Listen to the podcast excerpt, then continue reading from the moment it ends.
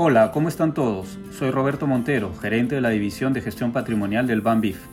Hoy me encuentro con Raúl Calle, estratega de inversiones del banco, quien nos comentará sobre las perspectivas de los mercados financieros para esta semana.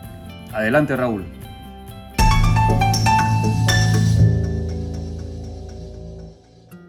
Hola, buenos días. Este es el podcast de actualidad de mercados del lunes 27 de febrero de 2023. La semana pasada, los índices bursátiles estadounidenses tuvieron su peor semana en el año. La data de inflación, que la muestra aún como persistente, viene reajustando las perspectivas de los inversionistas. Ellos esperaban que una fuerte desaceleración en la inflación lleve a la Reserva Federal de Estados Unidos a recortar sus tasas en el corto plazo. En la semana, el Standard Poor's cayó un 2,70%, el Dow Jones cayó 3,3% y el Nasdaq retrocedió un 3,70%. Asimismo, el índice VIX, que es el indicador que mide la volatilidad del Standard Poor's 500, subió, lo que indica presión vendedora en el mercado. El indicador de gastos de consumo personal en Estados Unidos, que es el indicador de inflación más seguido por parte de la Reserva Federal, mostró preocupantes signos de un rebote en inflación. El indicador Core, que excluye alimentos y energía, subió más de lo esperado en enero.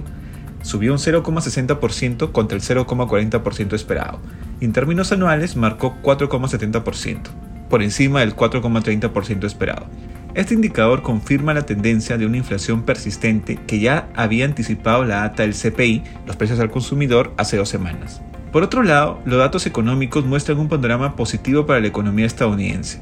El sentimiento del consumidor de la Universidad de Michigan aumentó a su mejor nivel en un año y las peticiones de seguro por desempleo fueron de 192.000 la semana pasada, por debajo de los 200.000 esperados y en línea con un mercado laboral aún bastante ajustado.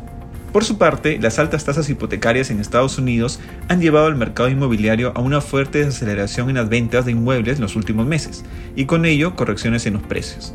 Sin embargo, la ATA de la semana pasada confirma que la caída en los precios está moderando, lo que parece indicar que el mercado se acerca a un punto de inflexión.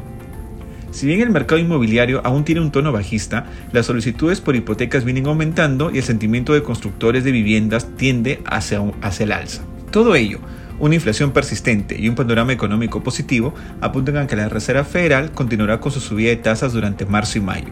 Por ello, el mercado ha reajustado sus perspectivas.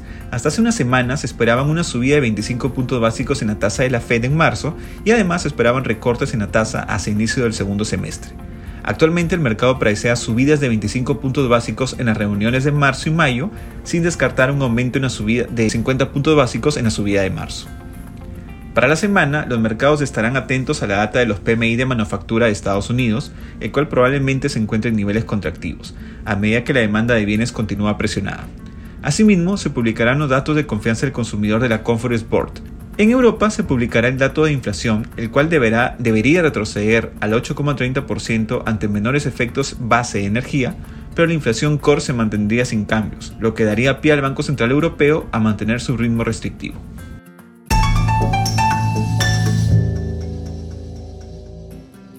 Gracias por tu análisis, Raúl. Con esto termina nuestro podcast de actualidad. Que tengan una excelente semana. Un fuerte abrazo con todos.